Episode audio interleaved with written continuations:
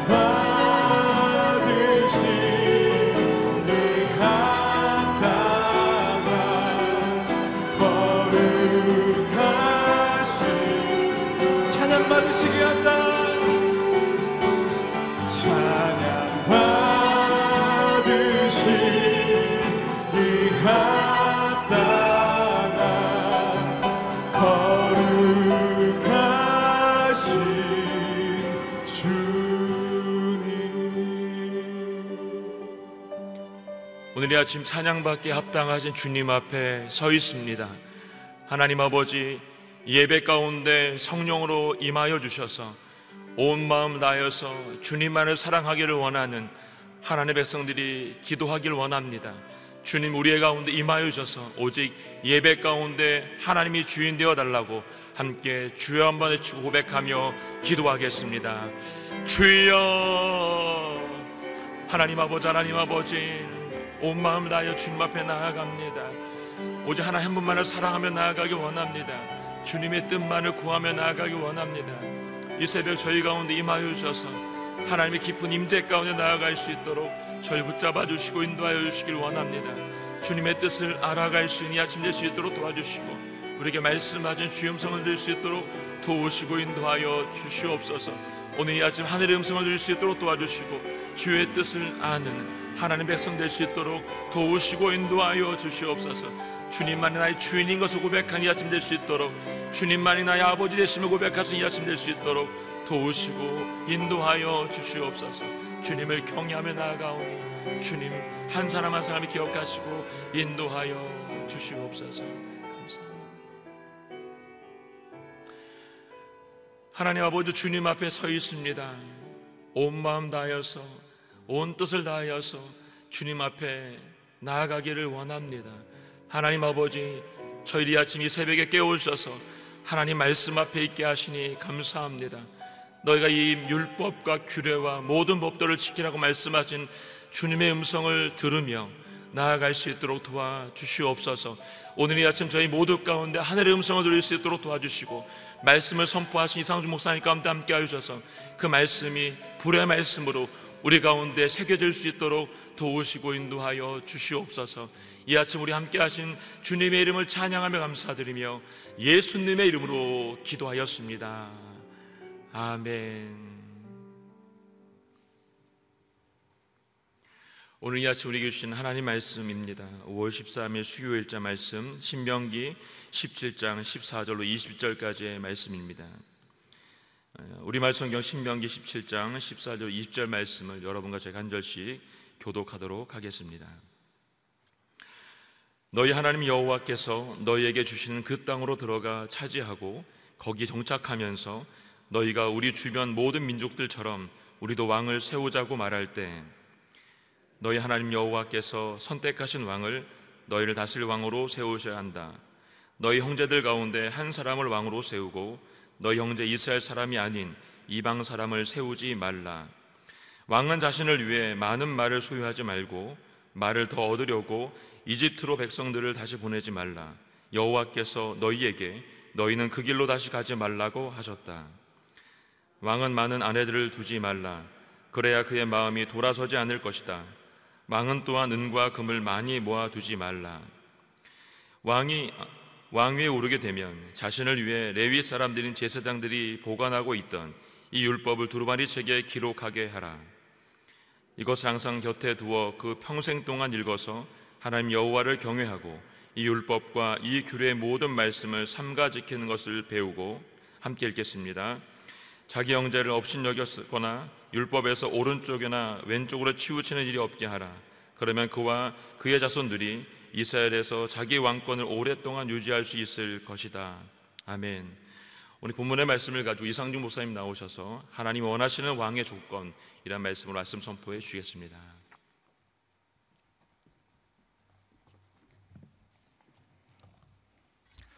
할렐루야. 아, 오늘 하루도 말씀으로 성령으로 충만한 하루가 되기를 축복합니다. 네, 오늘 왕정제도에 대해서 신명기에서 말씀하고 있습니다. 아, 사회 속에서 하나님의 사람들을 리더로 세우실 때 예, 크리스찬 리더십을 어떻게 발휘할 것인가 아, 이렇게 적용하고 볼 수도 있고요. 그 또한 가지는 예, 나라를 위해서 또 지도자들을 위해서 이 나라의 지도자들을 위해서 기도 할 부분으로 적용이 가능하겠습니다. 자, 14절 말씀 한번 같이 읽어보겠습니다. 시작. 너희 하나님 여호와께서 너희에게 주시는 그 땅으로 들어가 차지하고 거기 정착하면서 너희가 우리 주변 모든 민족들처럼 우리도 왕을 세우자고 말할 때 세상 모든 나라들이 왕정 제도를 갖고 있죠. 이 창세기를 보면 에돔 족속 같은 경우 에서의 후손 에돔 족속 같은 경우는 아, 이스라엘 사람들이 왕정 제도를 갖기 아주 오래 전부터 이미 왕들을 세우고 있었죠. 그런데 하나님의 백성 이스라엘만큼은 신정 제도, 왕정 제도가 아닌 신정 제도, 하나님께서 직접 통치하시는 그런 제도였죠. 아, 그래서 우리가 역사서를 보면 이제 아, 열왕기상, 역대기, 예, 상하 그 왕정기이기 때문에 이제 왕상, 왕하 그리고 그것을 또 다른 성전 건축 관점으로 본 역대기 왕들의 시즌인데도 예언자들이 핵심입니다. 그러니까 하나님의 신정적인 통치가 왕정 시대에도 이스라엘 백성들에게는 이스라엘 국가에는 특징적인 것이었죠. 즉 여호와 하나님의 법으로 통치받는 나라다라는 것입니다. 아, 그런데 14절에 보면 그 땅에 들어가서 우리 주변 모든 민족들처럼 모든 민족 그러면 열방이고 다른 민족 그러면 이방이죠.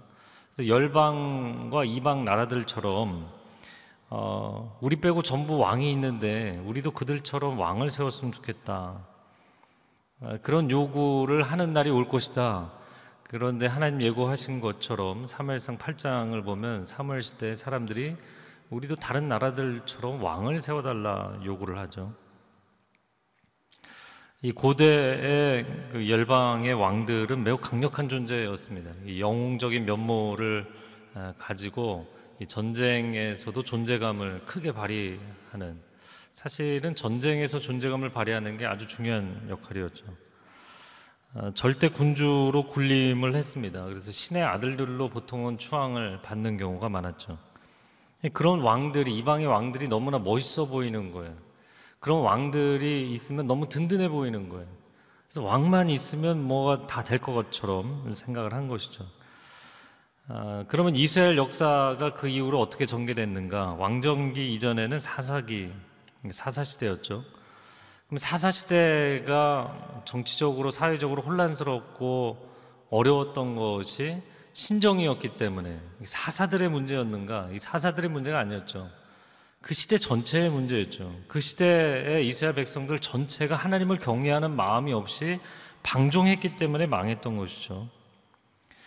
뭐 신정이냐 왕정이냐 뭐 오늘날도 뭐 여러 가지 사회 시스템이 있는데 국가 시스템이 어떤 것을 선택한다고 해서 국가가 구원을 받는 게 아니에요. 물론 하나님이 기뻐하시는 쪽에 보다 근접한 그런 국가 이념이나 체제가 있을 수는 있습니다. 그러나 특정 시스템이 절대적인 구원을 주는 것은 아니라는 것입니다. 그게 왕이든 사사든 지도자가 하나님을 경외하지 않으면 백성들이 하나님을 경외하지 않으면 시스템은 무용지물인 거예요. 결국에는 누가 운영자인가, 누가 오퍼레이팅을 하는가, 누가 운영을 해나가느냐가 다른 것이죠. 관건입니다.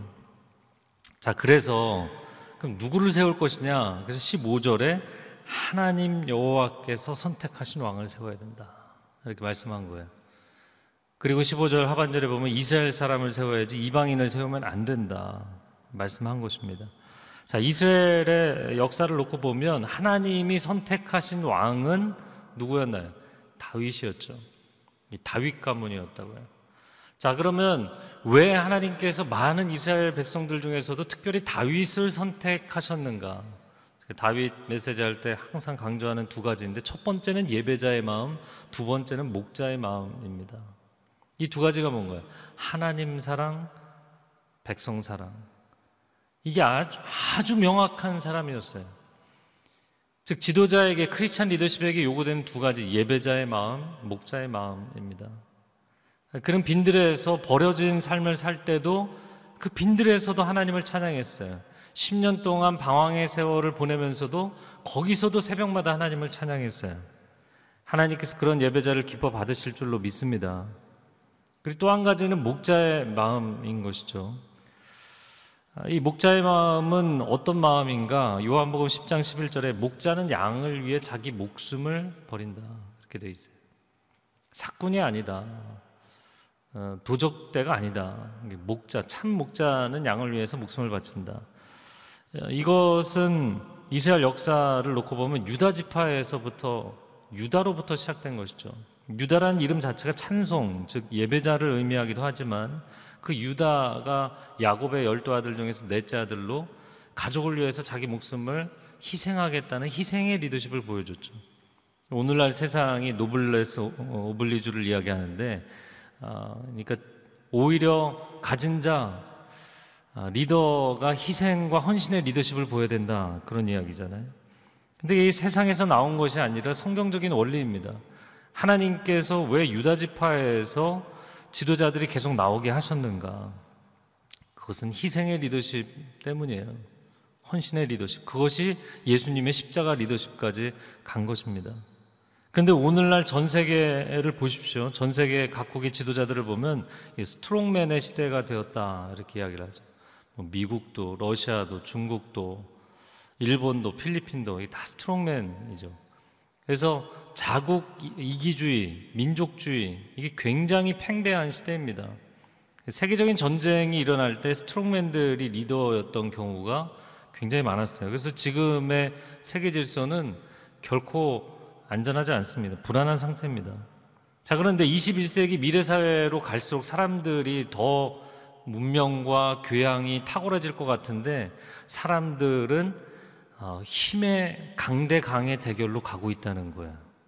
누가 더 파워를 가질 것인가. 이 지도자의 덕목 중에 많은 것들이 있을 텐데 그 사람이 개인적 성품이나 아니면 삶에 존경받을 만한 인격이나 이런 것보다는 파워가 있어야 된다는 거예요.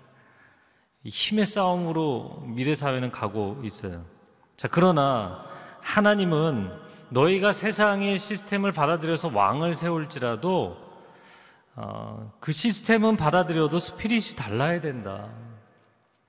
그래서 하나님을 경외할 수 있는 이스라엘 사람을 세워야 된다. 이렇게 말씀하셨어요. 자, 그러면 하나님 그렇게 왕을 세우시면 그는 어떻게 해야 되는가? 아, 그것을 16절에서 17절에서는 세 가지 부정적인 항목을 가지고 이야기했고, 아, 그리고 18절 이하에서는 단 한 가지 지켜야 될 긍정적 항목으로 이야기합니다. 자, 16절에 보면 왕은 자신을 위해 뭘 소유하지 말라고요? 많은 말을 소유하지 말라. 1번 많은 말을 소유하지 말라. 2번 17절에 보면 왕은 뭐를 많이 두지 말라고요? 아내를 많이 두지 말라. 그리고 하반절에 보면 뭘 또 많이 모아두지 말라고요?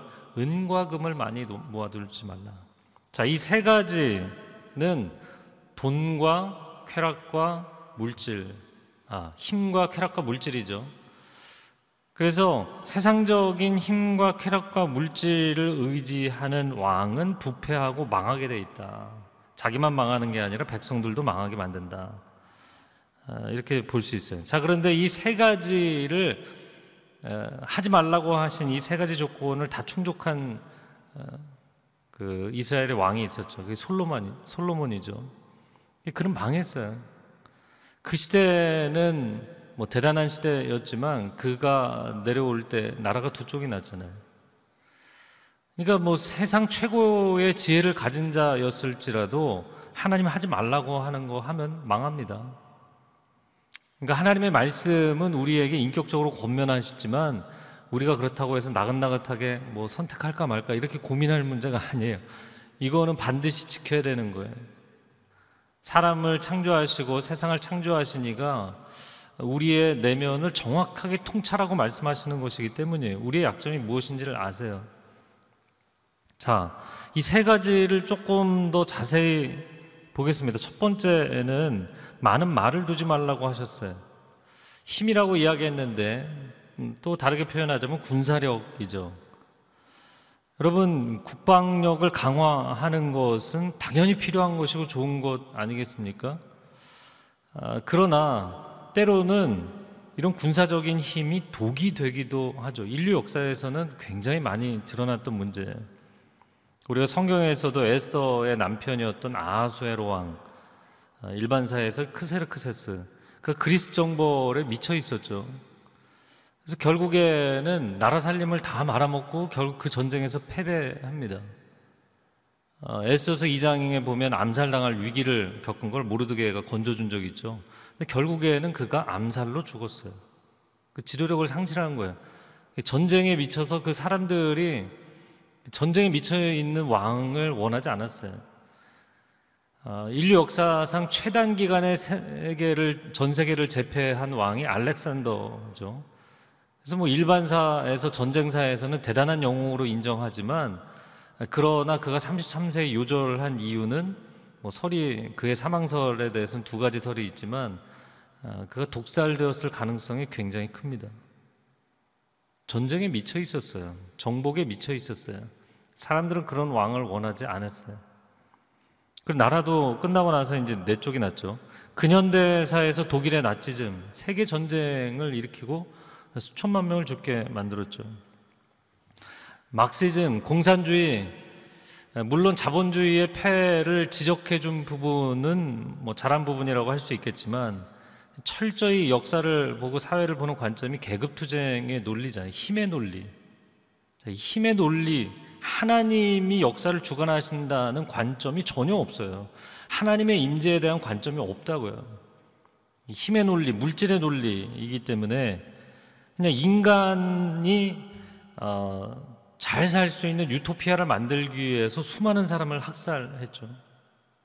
엄청난 만행을 저질렀습니다. 이게 사람이 그냥 물질일 뿐이기 때문이에요. 성경은 국가 권력이 비대해지는 것에 대해서 상당히 우호적이지 않습니다. 그래서 예언서들을 보거나 계시록을 보면 국가 권력을 뭐라고 말하죠? 짐승이라고 표현합니다. 짐승. 이것이 힘이 갖고 있는 권력의 생리를 아주 정확하게 성경이 표현한 거예요. 권력은 반드시 교만에 빠지고 그 힘을 오남용하는 경향이 생기게 돼 있어요. 영화 반지의 제왕이 뭐 어, 그냥 엔터테인먼트 영화인 것 같지만 인간의 생리를 아주 잘 표현한 거죠. 이 절대 권력의 반지를 끼게 되면 다 미쳐버리죠. 사람이 어, 하나님께서만 가지실 수 있는 힘이 있는 거예요. 근데 인간 지도자가 그 힘의 근처에 높은 바벨탑처럼 니무로처럼 네피림처럼 그런 권력을 가지면 반드시 미치게 돼 있어요. 이게 권력의 생리입니다. 절대로 제정신으로 살지 못하게 돼 있어요. 인간이 그게 스스로 감당이 안 되는 거예요. 자, 두 번째는 아, 쾌락이라고 표현을 했지만 어, 여러분 좀 더 정확하게 보면 많은 아내를 두지 말라고 말씀하신 이유가 뭔가요? 그의 마음이 돌아서지 않도록 이렇게 돼 있어요. 이게 무슨 얘기인가요? 많은 아내를 두면 우상들에게로 가게 될 것이다. 즉 어, 많은 아내들을 두게 된 것은 뭐 향락의 쾌락의 문제도 있었지만 외교적인 정략적 결혼이 많았었던 거잖아요. 그러면서 이방 국가들과 친분 관계를 가지면서 그들의 사상, 그들의 종교, 그들의 문화를 받아들인 거예요. 그러니까 여기서의 이 향락의 문제는 상당히 정신적, 문화적, 사상적 향유를 어, 오늘날 우리에게도 적용할 수 있는 것입니다. 오늘날 세속적인 사상, 인권이라는 이름으로 성소수자, 동성애 문제, 어, 이것이 마치 선진 사상인 것처럼 어, 그렇게 받아들여야 된다고 이야기를 하고 있잖아요. 이것 때문에 우리 자녀들이 병들고 사회가 병들고 인류 전체가 병드는 것입니다. 어제도 나눴던 것처럼 과도한 자유주의, 인본주의의 폐해를 지금 우리가 전 세계에서 보고 있잖아요. 이 팬데믹에 사람들이 죽어나가는 상황에도 내 자유가 더 중요하다는 거잖아요. 자, 그런 것을 우리가 그런 세속 사상을 보면서도 우리 두 눈으로 그 폐해를 보면서 왜 그걸 수입하겠어요? 그런데도 이것이 선진적인 사상이라고 수입을 한단 말이죠. 어, 아합이 이세벨하고 결혼해서 시돈의 공주 이세벨과 결혼해서 그 바알 숭배와 그런 세속적인 사상들과 흐름들을 다 받아들인 거잖아요. 어, 뭐 미국이나 서유럽은 지금 미국도 주마다 조금 다르긴 하지만 서유럽은 뭐 이미 한 20년 전에 이미 마약을 합법화 시켰죠. 일정량의 소량의 마약을 먹는 것은 괜찮다는 거예요. 그러니까 사람들이 이제 Friday night 일 다 끝나고 금요일 밤에 되면 파티장 가고 전부 다 마약하는 거예요. 여러분 그런 거를 왜 수입해야 되겠습니까? 게임과 온라인도 막 넘쳐나는 엔터테인먼트 로마 시대로 이야기하자면 현대판 콜로세움이죠. 어거스틴도 자기가 그 콜로세움에서 사람들이 피를 흘리며 죽어가는 게임, 죽이는 게임이잖아요. 요즘 애들이 노는 게 전부 죽이는 게임이거든요. 그 죽이는 게임을 보면서 자기가 거기에 미쳐 있는 것에 스스로 혐오감을 느꼈죠. 근데 그걸 끊지 못했어요, 어거스틴이. 그래서 하나님께 완전히 헌신하면서 그 신앙적 헌신을 하면서 그걸 끊게 되죠. 마치 모두가 정신적인 설탕 중독에 빠져 있는 것과 같은 것입니다. 요즘 음식에도 설탕 중독 많잖아요. 그래서 책 중에 슈거 샥, 어, 이 설탕을 하도 먹어서 사람이 쇼크가 온다. Sugar Blues, 어, 설탕을 많이 먹어, sweet한 걸 많이 먹어서 인생이 오히려 우울해졌다 이런 얘기예요. 이런 책들이 유행하고 있습니다. 여러분, 우리 자녀들이, 우리 세대와 우리 자녀 세대가 세상의 정신적인, 문화적인, 사상적인 sweet한 이런 흐름들을, 이런 쾌락들을 향유하면서 내면 세계와 정신이 다 녹아가고 있잖아요. 하나님을 버리고 있잖아요. 향락 문화와 그것을 정당화시켜주는 세속적인 사상. 어, 그거 즐겨도 된다고, 하셔도 된다고. 유엔이 나서서 우리나라에 와서 동성애 인권 보장하라고 압박했잖아요. 그걸 왜 우리가 수입을 해야 됩니까? 국가 지도자들이 그거 주도적으로 나서서 하면은 그 나라 망치는 길이고 자녀들 망치는 길입니다.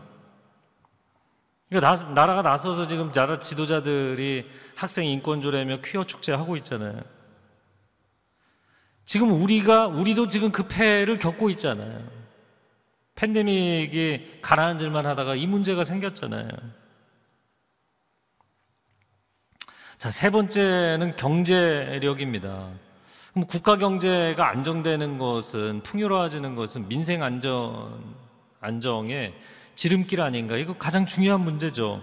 그러나 물질도 과도하면 반드시 문제를 일으키게 돼 있어요.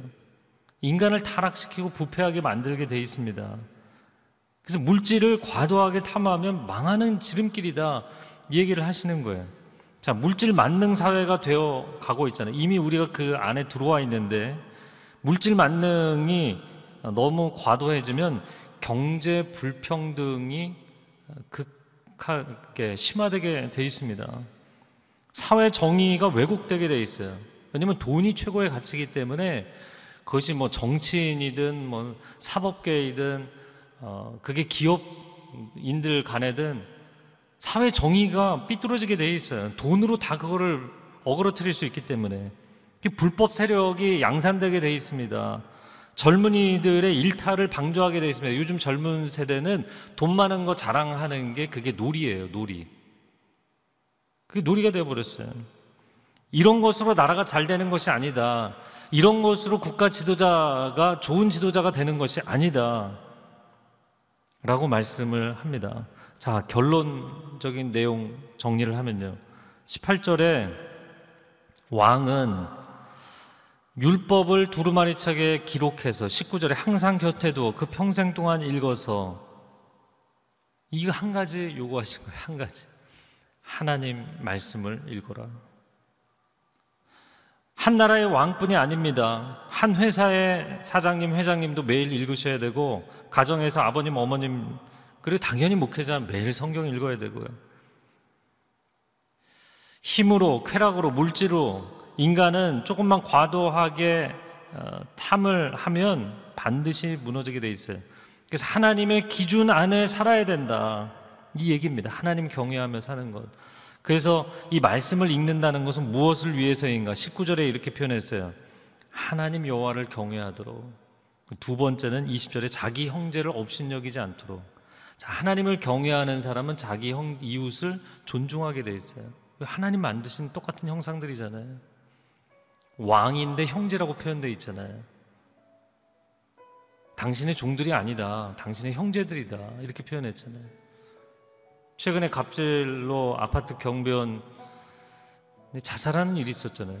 하나님을 경외함이 없으면 사람에 대한 존중이 있을 수 없어요. 하나님을 사랑함이 없으면 사람을 사랑하는 것이 이웃을 사랑하는 것이 불가능하게 돼 있어요. 우리는 하나님의 법 질서, 하나님의 창조 질서를 따라가야 됩니다. 그래야만 좌우로 치우치지 않을 수 있어요. 왜 하나님께서 국가 지도자에게 외교력을 펼치고 국방력을 강화시키고 경제 신장 이거 뭐 늘 얘기하는 거잖아요 정치 지도자들이 어 이거 다 필요한 건데 왜 이걸 막으셨을까? 인간이 인간적인 방법으로 세상을 구원하려고 하면 반드시 망할 것입니다. 하나님 이 세대에 이 국가의 지도자들에게 건강한 정신과 건강한 사상, 건강한 신앙을 그들에게 허락하여 주시기를 원합니다. 이 시간 우리 두 손을 들고 나라를 위해서 우리 다음 세대를 위해서 국가의 지도자들을 위해서 주여 한번 외치고 통성으로 기도하겠습니다. 주여 오 하나님 이 시대를 불쌍히 여겨 주시옵소서 거짓된 세속적인 사상들을 선진 사상으로 알고 그것을 받아들이려 하고 수입하려고 하는 국가 지도자들에게 하나님 깨우쳐 주시옵소서 우리를 죽이고 우리 자녀 세대를 죽이는 어리석은 길을 선택하지 않게 하여 주옵소서. 인간의 교만한 사상이 인본주의적이고 세속주의적인 사상들이 어떻게 사회를 병들게 하고 망가뜨리는지 깨달아 알게 하여 주시옵소서. 깨우쳐 알게 하여 주옵소서. 가슴을 치며 땅을 치며 회개할 수 있게 하여 주시옵소서. 하나님 군사력으로 힘으로 해결할 수 있는 것이 아님을 합니다 하나님 각 국가가 국가 이기주의에 빠지고 군사력을 강화시키고 서로가 강대강으로 싸우면 인류는 망하게 될 것입니다.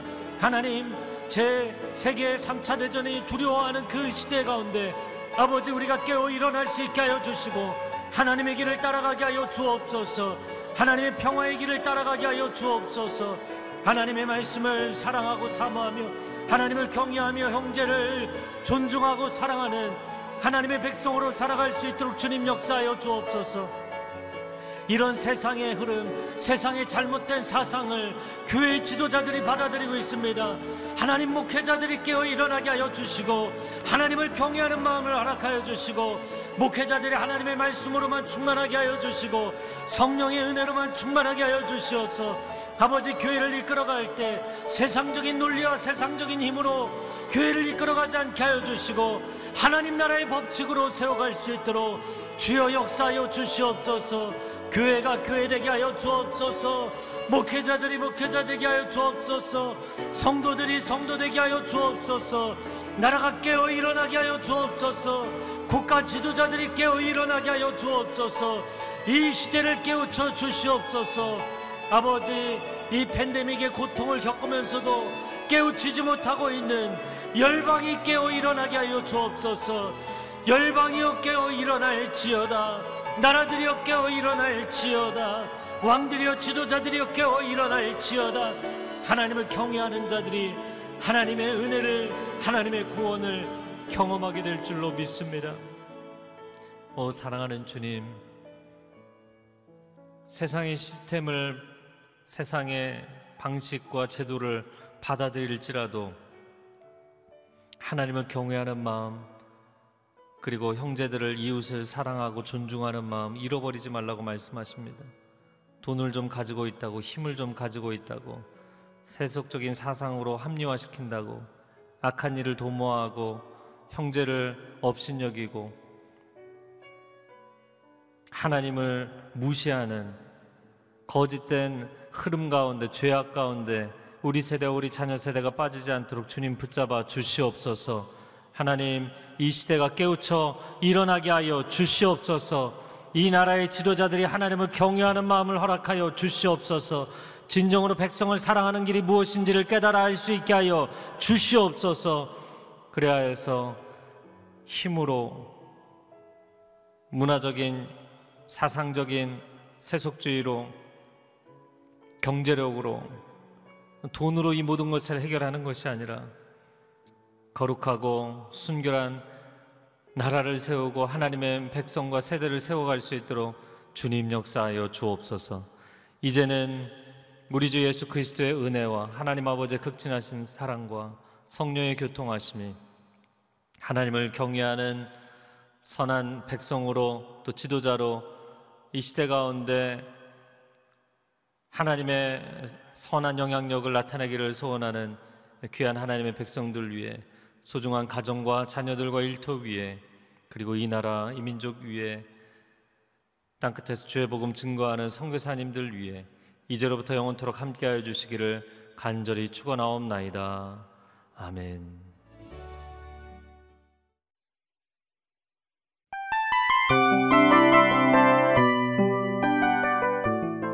이 프로그램은 청취자 여러분의 소중한 후원으로 제작됩니다.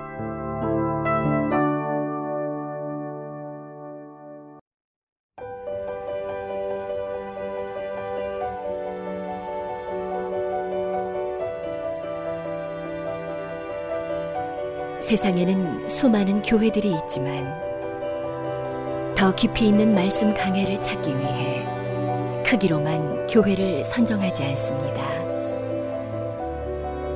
보다 좋은 영적 콘텐츠를 더 많이 나누기 위해 방송비를 받지 않습니다. 1년 365일 복음만 전하고 싶어서 우리는 광고를 하지 않습니다. 온누리의 복음을 땅끝까지 CGN TV와 함께 땅끝 성교사가 되주세요